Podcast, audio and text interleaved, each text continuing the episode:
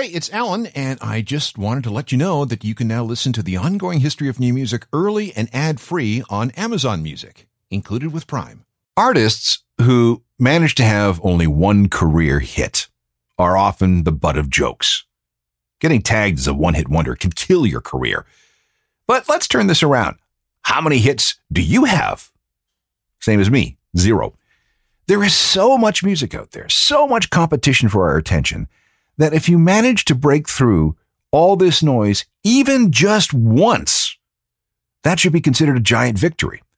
And remember, too, that thanks to streaming and the tens and tens of millions of songs available at our fingertips through our smartphones, that today's artists are not only competing with their contemporaries, but with essentially humankind's entire recorded musical history.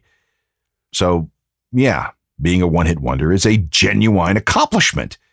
And while you may burn brightly and then quickly fade, it is possible that one song is all you really needed to set up yourself with some royalty checks for the rest of your life. And at the very least, you know, you'll end up as a trivia question, and that'll keep your name alive. Some of these acts are gone forever. Others have moved on to other things and others still keep plugging away, hoping that lightning strikes twice. Here are the stories of some alt rock artists who hit it big exactly once. This is the ongoing history of new music podcast with Alan Cross. Hi again, I'm Alan Cross, and we're going to clean out the email inbox a little bit with this program. I get requests all the time to do shows on one hit wonders. But this is a bit trickier than you might first think, so we're going to have to lay down some rules before we begin this program. First of all, how do we define a one hit wonder? Well, it comes down to what we consider to be a hit. The starkest definition of a hit is a song that makes it into the top 40 of the Billboard Hot 100 singles chart, and the artist responsible for that hit achieves that exactly once. But if we stick to that definition, we immediately run into problems. For example, there are more charts than just Billboard.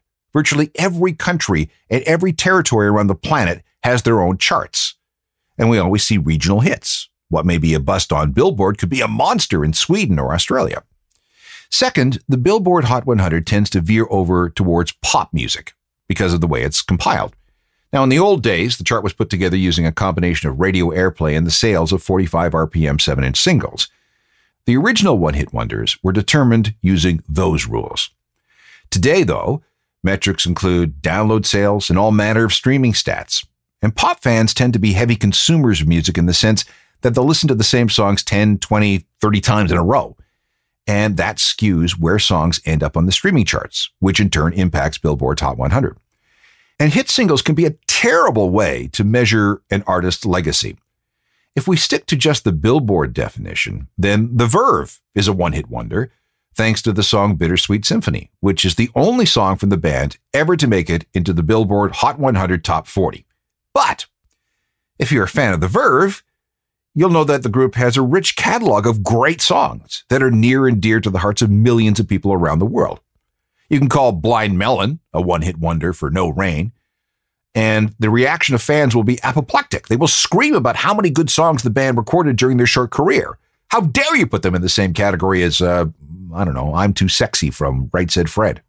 Try doing the same thing with Crash Test Dummies, Eels, Jesus Jones, Soft Cell, Dexy's Midnight Runners, and dozens more, and you'll get the same kind of pushback. And rightly so, because there's way more to these artists than just their one mainstream hit. Also, for the purposes of this program, we're going to focus on the alt rock of the late 1990s. This is when we began to see an inordinate uptick in the number of bands who came and went with just one song. So, what was it about the late 90s that fostered this kind of one and done environment with alt rock? Well, basically, the whole scene had grown tired and aimless after grunge and the whole alternative nation revolution that had engulfed the early part of the decade. Labels were reduced to signing acts on the basis of one or two songs. And the industry was fine with that because it was in the process of killing the CD single. Hey, you want that one hit song? Too bad. Buy the whole CD for 20 bucks or whatever. But what? What do you mean the rest of the CD is crap? Okay, maybe, but again, too bad. This is the same attitude that nearly killed the industry when Napster came along and music fans gave the establishment the big middle finger. So if we're going to do this, we're going to have to be very careful and very judicious. So let me just say this at the outset. Every act we're going to talk about in this program has a body of work greater than just their one well known song. However, we can also say that only one song broke through to capture the attention of an audience wider than their immediate fan base.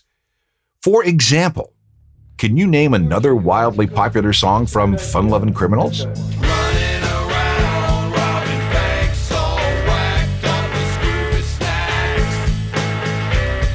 Fun Lovin' Criminals from 1996 with Scooby Snacks. And you'll find that on a record entitled Come Find Yourself, which actually featured five singles. And this is just one of six albums from the band that they released between 1996 and 2010. Yet it's their only true legacy song, the only song from the band that most people recognize. But know this Fun Lovin' Criminals still exist. They continue to tour. There was a 20th anniversary edition of Come Find Yourself in 2016, and they continue to record and release music. Lead guy Huey Morgan has a regular gig with the BBC, while the other two members continue to work on various musical projects.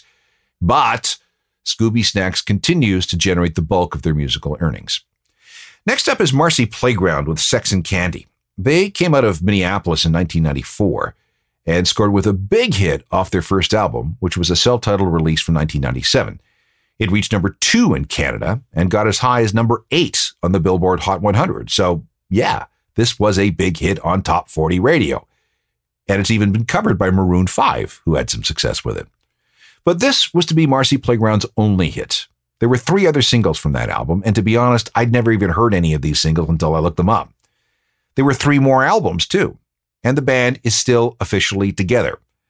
The singer and leader, John Wozniak, has been living in Canada for quite some time. He's married with four sons and is a partner in a recording studio in Vancouver, which he bought using the proceeds of that one hit wonder.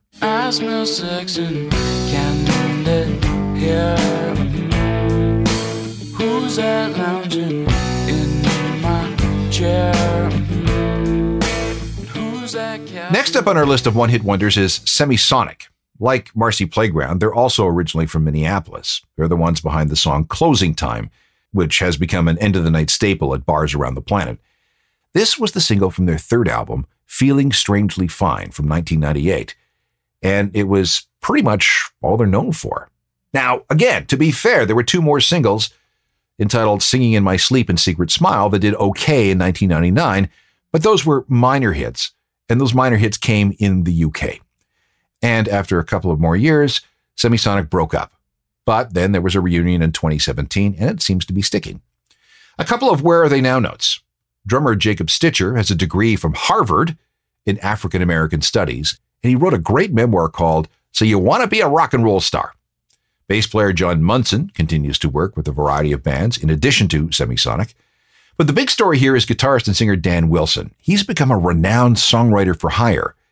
Dan wrote a song for the Dixie Chicks called Not Ready to Make Nice, which was nominated for a Grammy. But even more important was co writing the song Someone Like You with Adele which was a massive, massive global hit, hitting number one in dozens of countries. That netted him a Grammy for Song of the Year, and he also won a Grammy for being one of the producers on Adele's 21 album. And if that wasn't enough, he has songwriting credits with dozens of other acts, including Phantogram, John Legend, Steve Perry, Josh Groban, Jason Mraz, LeAnn Rimes, Stevie Nicks, Halsey, Cold War Kids, K-Flay, Weezer, Panic at the Disco, and Taylor Swift. So, uh, Dan's feeling fine and it's not strange at all.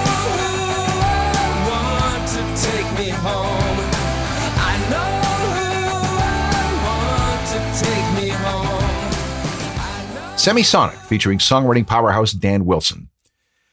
I hesitated to include this next song on the list because it's become such a cliche in the world of one hit wonders, but we got to be true to history and soldier on. And because the story behind the band is so unusual, the track is Tub Thumping from Chumbawamba, which came out in the summer of 1997. This was a highly unlikely hit because of Chumbawamba's history. They had a very anarcho punk attitude, very left leaning, and committed to class struggle and Marxism and revolution. They were also big into animal rights, gay liberation, all forms of anti fascism, and peppered everything with a dose of anarchist politics. In other words, not the kind of band that fit into your standard music industry mold. Chumbawamba was formed in Lancashire, England in 1982. After a few years, their releases, many of which were cassette only, started appearing on the UK indie charts. One release that got attention was a 1986 record called Pictures of Starving Children Sell Records, which was a takedown of Bob Geldof and the whole Live Aid initiative. Meanwhile, they smuggled tapes into Poland and other Eastern European countries where music was heavily censored. Back in the West, they sold enough records and played enough gigs to pursue music full time. And in 1998, they signed a major label record deal, which seemed weird for such an anti capitalist band. But they answered those criticisms by releasing an EP called Barefaced Hypocrisy Sells Records. At least they're honest. Meanwhile, along comes this single called Tub Thumping that flew up the charts on both sides of the Atlantic. Massive hit. But then the band sabotaged their own success by making some comments about how it's good when cops get killed and that fans who can't afford their records should, you know, just steal them. And when Nike offered them almost $2 million to use the song in a World Cup commercial, a commercial that would have been seen worldwide, they said no. And when GM licensed another song for a TV commercial, they just gave the money to a couple of anti capitalist groups, which promptly used the cash to launch a campaign against GM. The major label deal ended in 2001. The label was probably happy about that. And Chumbawamba went back to releasing indie records until they broke up in 2012. Since then, all the members, and there were about a dozen of them, have gone on to do other things in music, film, television, and theater. But back to tub thumping. Still gets played, still earns money, and is a full blown cultural meme. I get knocked down. I get knocked down again. You're never gonna knock me down. I take a whiskey drink. I take a chocolate drink. And when I have to pee, I use the kitchen sink. I sing the song that reminds me I'm a urinating guy. Okay, here, here's the real deal.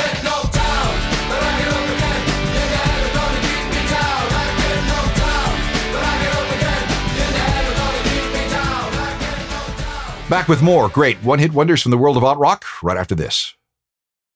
This is a look at some of the great alt rock one hit wonders, the stories behind the songs and the artists that made them. And here's a gorgeous tune from Mazzy Star.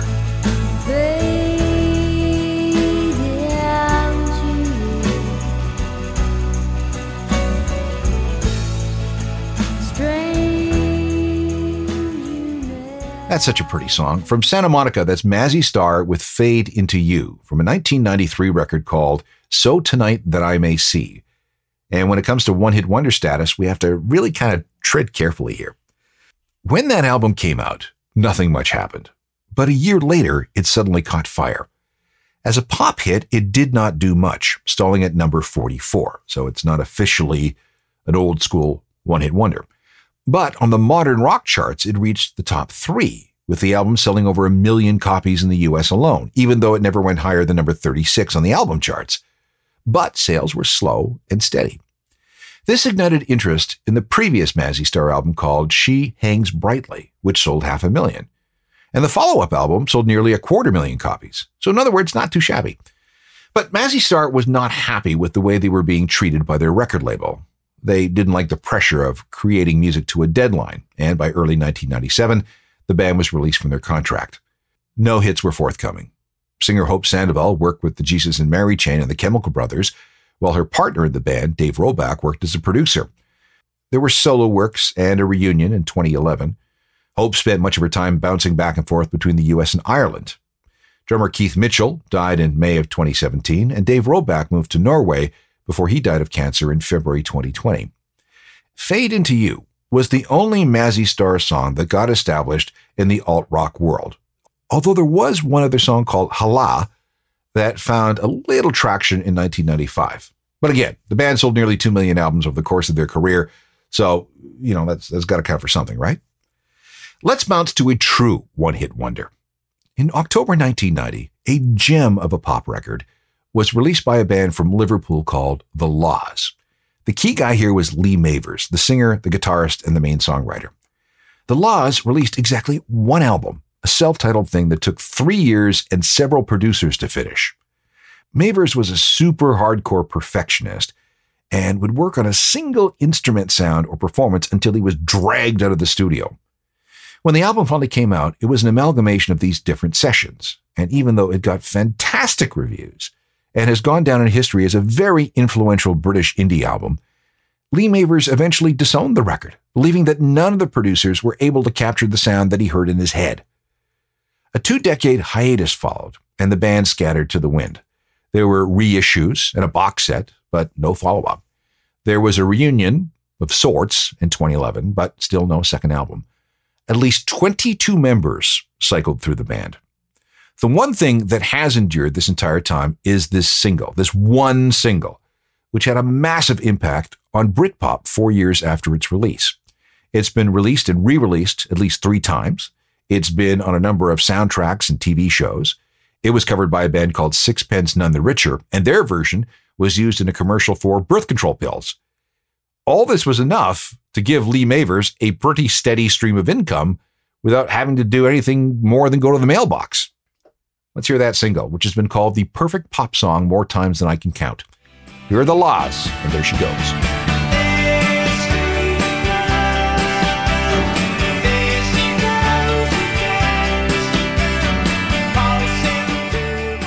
Great song, but the only song from The La's with any success whatsoever. And it's from the only album the band ever released. The late 90s was a weird time for alt rock. Grunge had played itself out. The generation that drove the alternative nation of the early 90s had grown up and moved on. And they were replaced by a new generation that preferred happy pop like the Spice Girls. Those who remained either got into nu metal, which was terribly polarizing, or kept looking for new alt rock acts.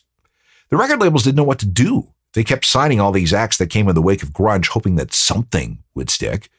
And what we ended up with were a bunch of bands with one or two good songs.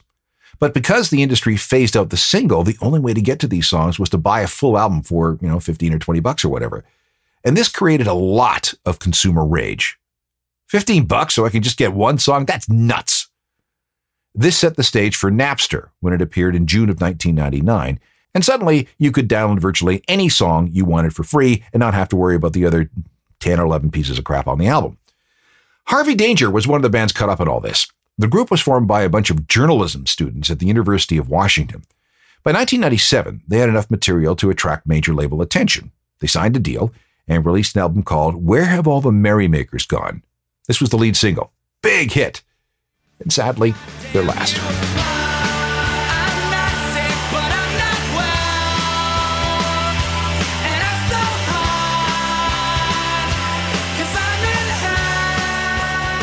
Harvey Danger from the summer of 1997 with Flagpole Sitta. Again, major success. The video got tons of play. It was in the movie American Pie, and it even made it into the top 40 of the American pop charts. And that was it. The label seemed to lose interest, then the label was sold, and Harvey Danger was lost in the shuffle. Still, a follow up record called King James Version was released to positive reviews, but without sufficient label support, it didn't catch on, and the band broke up in 2001. That lasted about three years. Then there was a reunion and another five years of not much. Then they broke up again, issuing a single called The Show Must Not Go On. One member went to work in the newspaper business, the other founded an IT company, and the bass player died of complications due to cystic fibrosis in 2016. More one hit wonders to come. Don't go anywhere.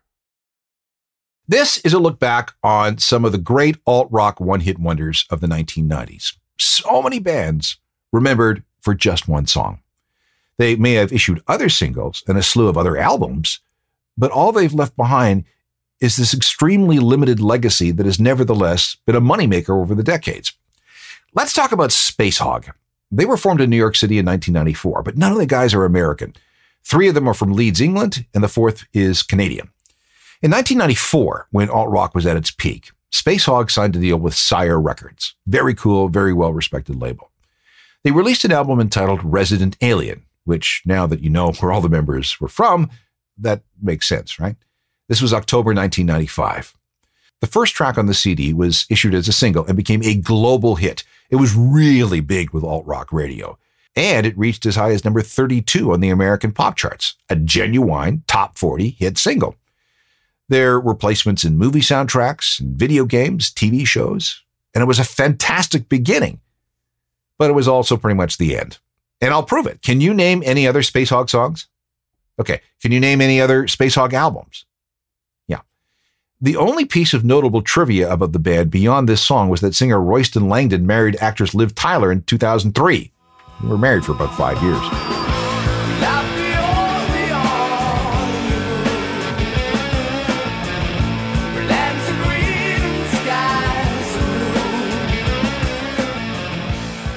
Spacehog, the one hit wonder with In the Meantime from 1996. The band broke up in 2002 but reunited in 2008, and they're still together, although the last thing they released was an album in 2013. But again, that song has been so enduring that it supplied a steady stream of cash even after all these years. The Flies were contemporaries of Spacehog. They also came together in 1994 and were quickly picked up by a label. A record called 25 Cents came out in 1995, but few people paid attention. Then they released Holiday Man in 1998. And that's where we find this single.